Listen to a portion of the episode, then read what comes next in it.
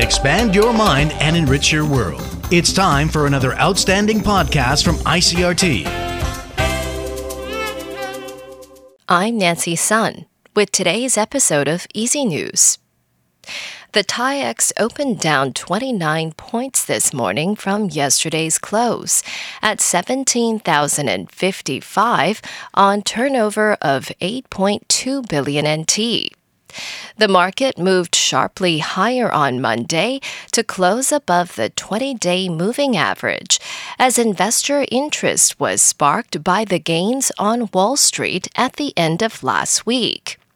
All sectors registered gains, but the biggest winners were the computer subindex, which jumped 4.03%, and the transportation subindex, which ended the day up 3.6%. KMT presidential candidate and new Taipei Mayor Hou Yu-ih says he plans to scrap the extension of compulsory military service if he wins next January's election. According to Hou, he'll restore the current four months of compulsory conscription for qualified male citizens of military age if elected, in order to help maintain peace and stability between the two sides of the Taiwan Strait. However, Hou's statement is being criticized by defense experts who argue that only by maintaining a sufficient military training regime can Taiwan hope to have an effective reserve force to increase the deterrence against a Chinese invasion. The government is set to extend compulsory military service from the current four months to one year on January 1st, 2024. The Civil Aeronautics Administration says the cost of domestic air travel will fall by between 2.7 and 6.9 percent from August 1st due to a decline in aviation fuel prices. The cost cuts will cover all 23 domestic routes. According to the administration, the Taipei to Kinmen route operated by Mandarin Airlines will see the largest decline with the price of a one way ticket falling by 6.9%.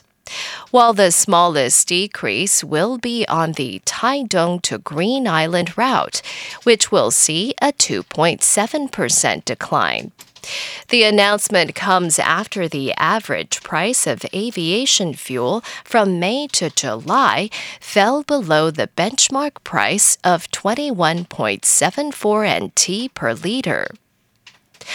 The PEN America Rights Group says award winning Ukrainian writer Victoria Amelina has died from her injuries suffered after a Russian missile attack on a popular restaurant last week.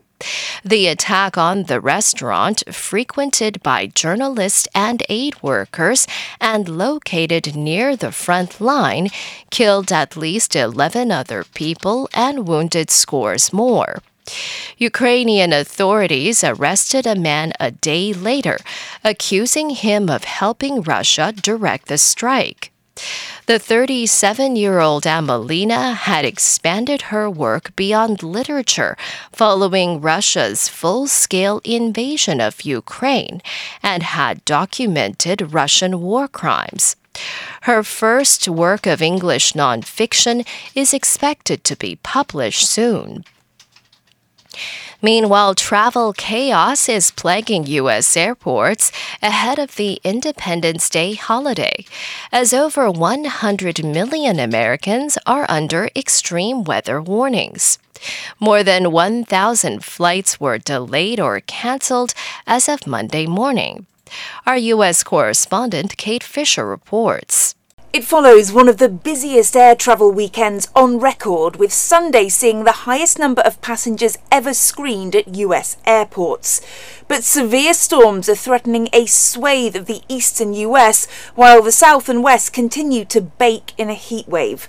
36 million Americans are on alert for dangerously high temperatures. Kate Fisher in Washington. And Senegalese President Macky Sall says he will not seek a third term in the presidential elections set for February.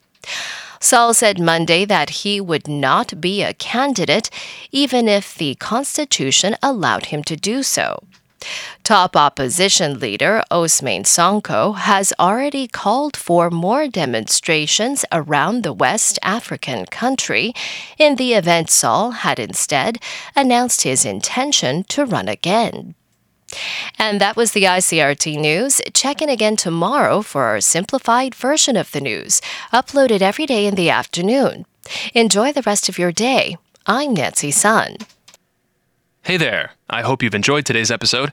If you'd like to hear more from ICRT, you can check out our other podcasts. We've got Taiwan Talk, where we chat with a new guest every Monday, Taiwan This Week, a roundup of the news in Taiwan every Friday, and English in the News, for useful English expressions explained in Chinese. For some lighter news in both English and Chinese, check out News Bites and News for Kids. And if you enjoy them, tell a friend. Thanks for listening.